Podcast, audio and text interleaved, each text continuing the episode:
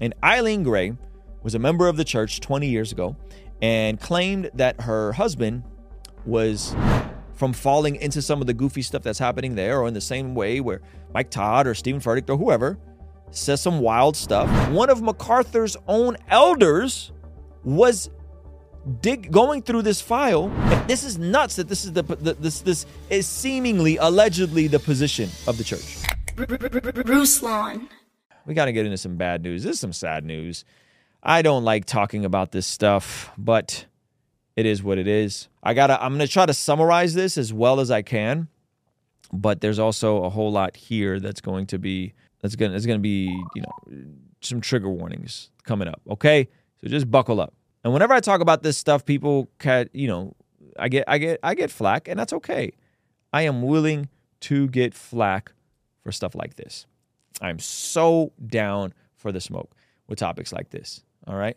Okay, let me catch you guys up real quick. About a year ago, a story came out about Grace Community Church in Southern California. This is John MacArthur's church. John MacArthur is one of the biggest pastors in the world. He's famous for his John MacArthur Study Bible. He is very well respected in the Calvinistic uh, Reformed community and kind of the guy that's the by the book, the good doctrine and theology guy. And the story that came out is of a lady named Eileen Gray. And Eileen Gray was a member of the church 20 years ago and claimed that her husband was putting fisticuffs on her. I got to speak in code because you guys know how YouTube is. Okay. And she said, she came to the church and she said, Hey, this is what's happening. And they took her through biblical counseling. That's very important to note that biblical counseling is not the same as therapy.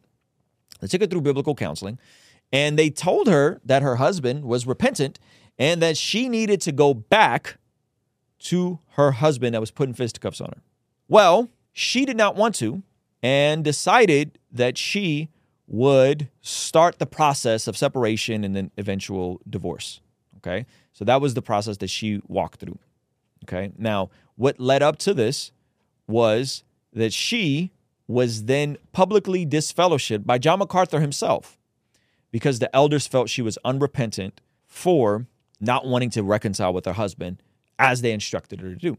So they publicly disfellowship her, and MacArthur says it at multiple services. This is live. And she ended up follow, following through with the separation and a divorce and a yada yada yada. Well, what came to find out is that the situation was much worse than she and or the elders thought. That it wasn't just fisticuffs against her; it was SA against her children. Okay, SA against her children. It gets worse. Ends up getting arrested for SA of kids, and then ends up getting convicted. This is a sickness of the highest order. Eh? She moves and goes to another church. The church never disfellowships or excommunicates him. The church never apologizes to her and seemingly continues to support this dude's ministry, prison ministry in jail, with some documentation showing that even John MacArthur wrote an endorsement for his prison ministry.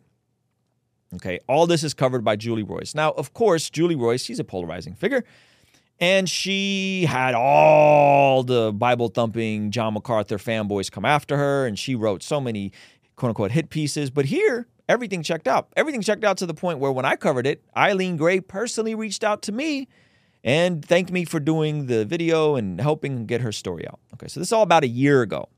All about a year ago. Well, what happened recently this is the cherry on top of this thing. Okay, now before I tell you guys what, what happened recently, um, some of you guys may be saying, well, Ruslan, why are we why are we talking about this? Why is there why is there how is this relevant? Well, it's relevant because MacArthur is one of the biggest pastors in the country. It is what it is. And he's not just one of the biggest pastors in the country, he's one of the most influential pastors in the country. When it comes to things like Calvinism and, and, and um, Lordship salvation, all those different things, highly influential highly, highly influential. And in the same way, when Bill Johnson from Bethel says some wild stuff, we address that to protect people from falling into some of the goofy stuff that's happening there, or in the same way where Mike Todd or Stephen Furtick or whoever says some wild stuff and does some wild stuff, we address it to protect people, is in the same way where MacArthur seemingly didn't just do some wild stuff, but this is the official position of their church where if a woman is in a situation where there's fisticuffs from the man to the woman, she is instructed to reconcile and go back to her husband. And uh, I'll give you guys my thoughts on that at the end. Please remind me if I don't. But this is when Bill Johnson, okay, does something wild and Bethel does something wild. We talk about it, we address it. Why? To keep people away from there. Why? Because bad theology hurts people, okay? And it's not just from the charismatics. It's not just from the charismatics. And that's what the folks on the reform side would have you think. It's just the loony charismatics. Yeah, the charismatics do some wild stuff, and we call that out too. But oftentimes, it's from the reform guys. It's from the guys with the right theology that will tell women that if your husband is is putting hands on you, and I don't mean holy hands, I don't mean praying for you. I mean that he is you fill in the blank to go back if he's if he's quote unquote repented. Okay. Even though the woman doesn't feel comfortable with that. Shout out to that smart Christian fam channel. I appreciate the $5 uh, super chat, man. Thank you, brother. So it gets worse. Christianity Today did a whole series on this. Grace Community Church rejected elders' call to do justice in this case. What are we talking about? Well, it appears one of MacArthur's own elders was dig going through this file and going back in time to look this up and actually tried to implore to MacArthur, you need to apologize from this la- to this lady. By the way, that's all Eileen Gray's ever wanted. That's all she's ever wanted is just a private apology. She's she tried to call, she tried to talk to him. He refuses to talk to her. That's all she ever wanted was a private apology. Hey, you want to see something crazy? 67% of the people who watch this channel are not subscribed. Do me a quick favor, make sure you hit that subscribe button so you stay up to date on all the videos here on the Blessed God Studios channel. And so one of the own elders did uh, uh, uh, approached him. His name is Han, Han Chu, I think. Concluded that Grace Community Church had made a mistake. Well, you don't say. The elders had publicly disciplined a woman for refusing to take back her husband. As it turned out, the woman's fears proved true, and her husband went to prison for SA of children. Cho, I think that's his name, Cho, uh, was asked to study the case. He tried to convince the church's leadership to reconsider and at least privately make it right.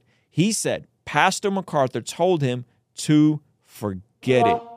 That's a direct quote from him, who, by the way, has posted stuff on social media to confirm this. When Cho continued to call the elders to do justice on the woman's behalf, he said he was asked to walk back his conclusions or resign. It's been 10 months since Cho left Grace Community Church, and he has not been able to forget the woman, Eileen Gray, whose experience was described in uh, detail last March in Julie Roys' news outlet. Though Cho stepped down quietly, he continued to hear from the other women from his former church. So there's other women now. Okay, so now there's other women. They also they had also doubted, dismissed, and implicitly or explicitly threatened with discipline while seeking refuge from their abusive marriages. Even at his new congregation, Cho began to tweet, excuse me, to meet visitors with connections to Grace Case, which he saw as a sign of God's providence. No, he couldn't forget it. He couldn't forget it. So now it appears that there's other folks who were instructed to go back into relationships where there was husbands putting their hands on their wives and they were instructed to go back to these relationships and connected with this elder. The more he learned, the more he talked with people, the more justice weighed on his conscience, and the more concerned he grew about the church's biblical counseling around this topic. As Cho wrote in a 20 page memo to top leaders at Grace Community Church last March, I genuinely believe it would be wrong to do nothing. At the end of the day, I know what I know, I cannot unknow it, and I am, in fact, accountable before God for this knowledge. And if you labored mightily to read this this far, you are now accountable before God for it as well. Grace Community Church is led by MacArthur, one of the America's longest standing and most influential pastors, the Sun Valley, California megachurch is best known for MacArthur's preaching and prides itself on its fidelity to the Bible over the whims of the world. GCC's reach extends far beyond the crowds that filled 3,500 seat auditoriums for multiple service each Sunday. At the conference last March, Cho taught Conscience and Convictions. He spent the rest of the year living out the lesson over the summer and fall, Cho held out a faint hope that the 37 member elder board would consider Grace's case, praying that God would soften leaders' hearts and change their minds. He wanted to see them correct the mistake of their past and do better in the future. Instead, he discovered they appeared to be repeating themselves. Months after raising his concerns about a 20 year old case, Cho discovered another grievance GCC counseling case. In the fall of 2020, excuse me, the fall of 2022, a woman reported that church leaders had advised her to move back in with her husband and not get a restraining order despite his documented grooming behaviors, infidelity. We always talk about grooming. We always talk about this and how the world is grooming. But when there's folks in the church saying this about someone that is a husband, all of a sudden you they're encouraged to move back in with him. This is nuts that this is the, the, this this is seemingly allegedly the position of the church. Despite his documented grooming behaviors, infidelity, and angry outbursts, though the case settled in January after the woman sought court ordered protection last year, two pastors had filed declarations on her husband's behalf. Yuck. Yuck. And and by the way, it seems like when you when when, when this stuff is talked about, they tend to be very skeptical of of the authorities because they just I, I, you know they continued supporting this guy, Gray, while after his conviction, after his conviction. So apparently they didn't trust the authorities enough to get it right. This is when I sadly came to believe beyond any personal doubt that the GCC congregants we still love could effectively be playing Russian roulette if they ever needed counseling at GCC, especially anything involving the care of women or children. Why does this matter? Why does this matter? Why are we talking about this? Because many folks look to this man as some sort of Calvinistic pope. And second of all, because this has a direct ramification on the most vulnerable, which are women and children. This is not rocket science, ladies and gentlemen. This is human decency. This is this is common sense. When women and children are involved, you have to protect the most vulnerable. You absolutely have to protect the most vulnerable. I knew I could not pass by silently on the other side of the road. This is their own elder talking about, by the way, that I needed to help this woman and to call out a warning, or else the blood of the people would be on my head. For this story, CT spoke with eight women who recounted how they and others at Grace Community Church had been counseled to avoid reporting their husbands and fathers to authority, to accept their apologies, and to continue to submit to them. The victims were regularly quoted scripture about forgiveness, trust, love, submission, and were told to reconcile and return home in, in, in home even in cases where they feared for their safety and their children's safety. No one from GCC responded to requests by CT to discuss church counseling. Of course not. Of course not. They're not trying to have these conversations. So now there's not just it's not just one person saying this. There's now eight additional women that are saying they were sent into harm's way. If that ain't God showing you, you might want to rethink this 20 years ago that the very lady you excommunicated ha- was right all along to the point where her husband was convicted and is still in jail till this day.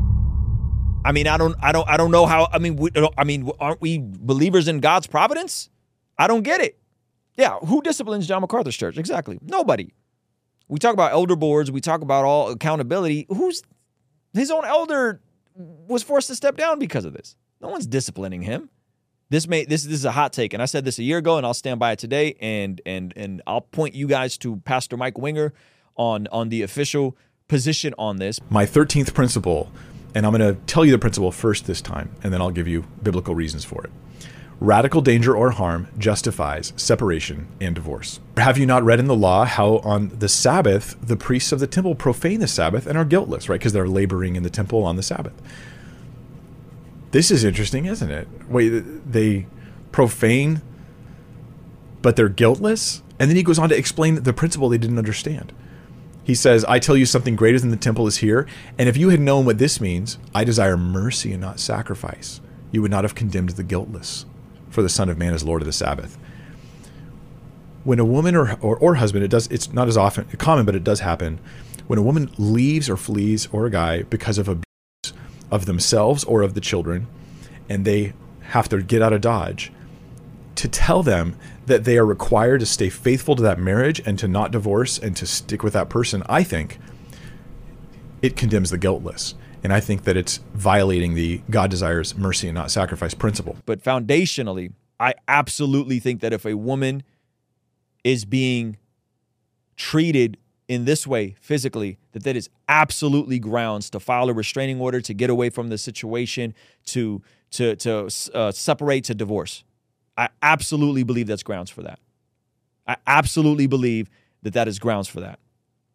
That is that is that is not unreasonable. That is not an unreasonable conclusion to come to. Okay?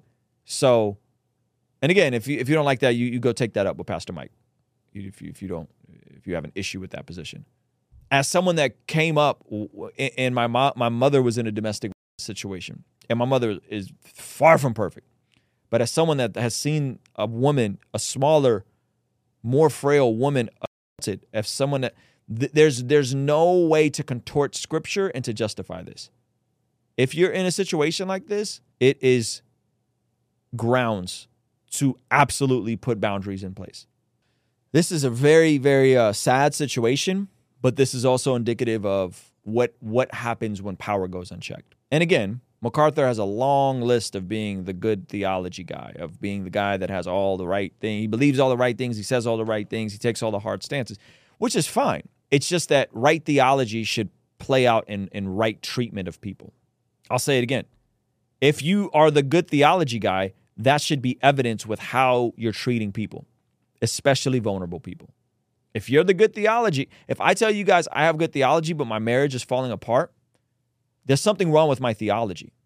Or I have that much cognitive dissonance that, that, that I can have theology that doesn't actually practically impact. I can have good theology that doesn't actually impact. So there's there's some sort of breakdown here. Maybe it's theological. Who knows? Maybe it's a very wooden, rigid view of scripture. I don't know.